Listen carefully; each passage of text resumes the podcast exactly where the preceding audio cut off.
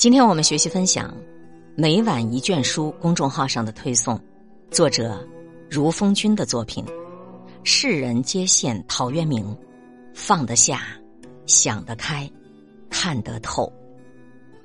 关于陶渊明其人，苏轼曾经说过：“遇事则事，不以求之为贤；欲隐则隐，不以去之为高。”饥则叩门而乞食，饱则饥黍以迎客。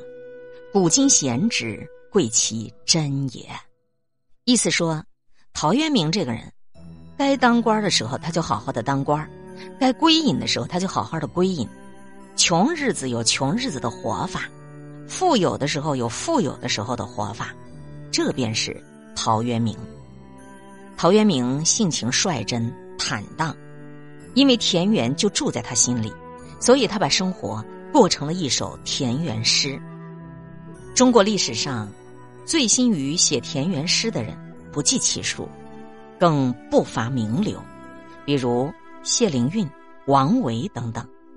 但别人写田园诗与陶渊明明显不同，他人写田园诗更像是现代城里人偶尔来一次农家乐。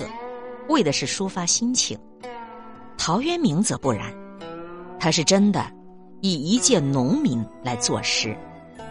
正因为如此，其诗其人都流露出一股惬意、舒适、自然而然。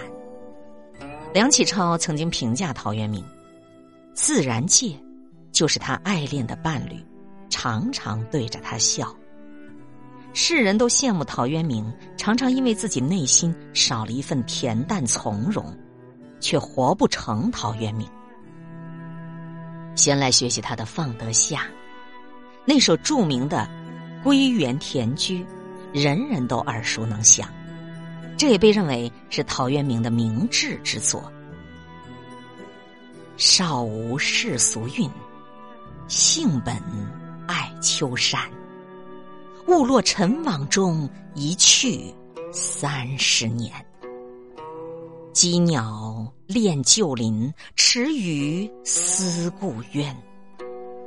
开荒南野际，手拙归园田。方宅十余亩，草屋八九间。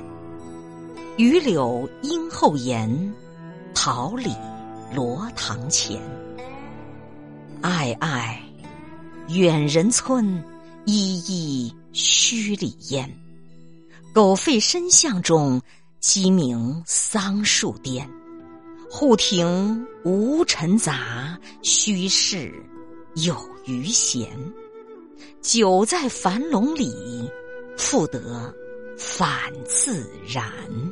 陶渊明的这首诗前两句是自我描述，我这个人呐。从小啊就不贪恋世俗，寄情山水，我就是向往自然。实际上，陶渊明的前半辈子，他和世俗牵绊很深的。归隐田园，也并不是他天性风骨使然，更多的，他还是为形势所迫。陶渊明年轻的时候，一来家境贫苦，二来呢，他也曾经有跻身庙堂的远大抱负。他在杂诗当中就说：“忆我少壮时，无乐自心欲；猛志意四海，谦和思远著。”可见年轻时候陶渊明也曾经胸怀大志，所以他曾经多番投身官场。但是呢，时局很混乱，官场上尔虞我诈、勾心斗角，与其终日如履薄冰，还得要穿戴规矩了。去拜见都邮乡里小儿，不如远离官场，复得返自然，图个清静自在。此番远离，他远离的很彻底。虽有乱世当中明哲保身的无可奈何，却也不失做人的智慧。毕竟同时期的阮籍、嵇康、谢灵运、潘岳、陆机等文人雅士，都表达过解脱世事。归隐田园的人生理想，但是那些个理想也都只是嘴上说一说，实际上却没有一个人能够做到超然于物外。追名逐利的行动倒是一个都比一个干得更诚实。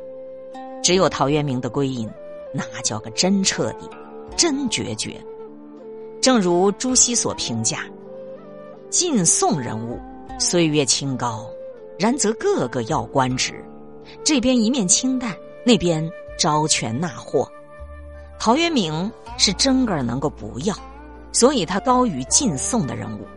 他不仅高于晋宋人物，也换来了后半生的有余闲，反自然。有史书记载，阮籍等人最后的结果下场都不好，只有陶渊明从此纵情山水，过上了终日里耕田、赏菊、饮酒的逍遥生活。世人都晓得有舍有得。真能够舍得下的，却微乎其微。少年时为了理想，中年时为了生活，该入官场便入官场，可是官场让他别扭不如意，那说退便退，一切都是顺从内心。陶渊明舍下了官场的功名利禄，才得到了后世的岁月静好。这一份舍得。更大的智慧在于，他不苛求，他不盲从，他不将就，他不屈从。人生在世，放得下是大胸怀，更是大智慧。今天会遇见什么人，会发生什么事，都有各种意想不到的可能性。分享传播有力量的文字，亲近感受真善美的观点和态度。空中和你相互勉励，保持微笑、淡定、从容的好心态。祝福有缘分在这里遇见的你，身体好，心情好。我是海林，欢迎来听一切刚刚好。本节目由喜马拉雅独家播出，欢迎订阅个人微信公众号“海林”和一切刚刚好。